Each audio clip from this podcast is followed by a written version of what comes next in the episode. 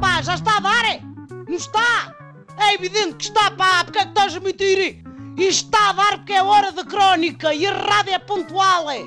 Vocês agarrem-se bem aos fundilhos das piugas, pá, porque já enervaram a Irmelinda e ela vem danada.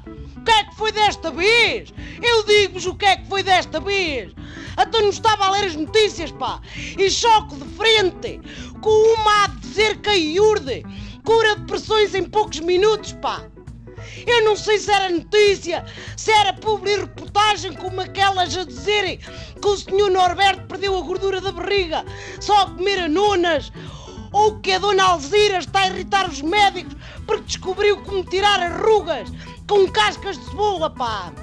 É o nome que vocês quiserem darem, mas coisa boa é que não pode ser.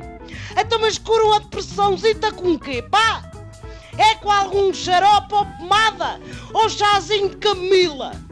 E em poucos minutos como? É com sais de frutos que curam azia antes de chegar a hora do lanche? É pá, se vocês fossem é constituir família em cima de uma lambreta de 50 centímetros cúbicos que é que faziam bem. E ainda se fossem só estes, o que não falta aí é malta a prometer curas milagrosas, tudo o que é meleita, e a aproveitarem-se da ignorância e do desespero das pessoas, pá!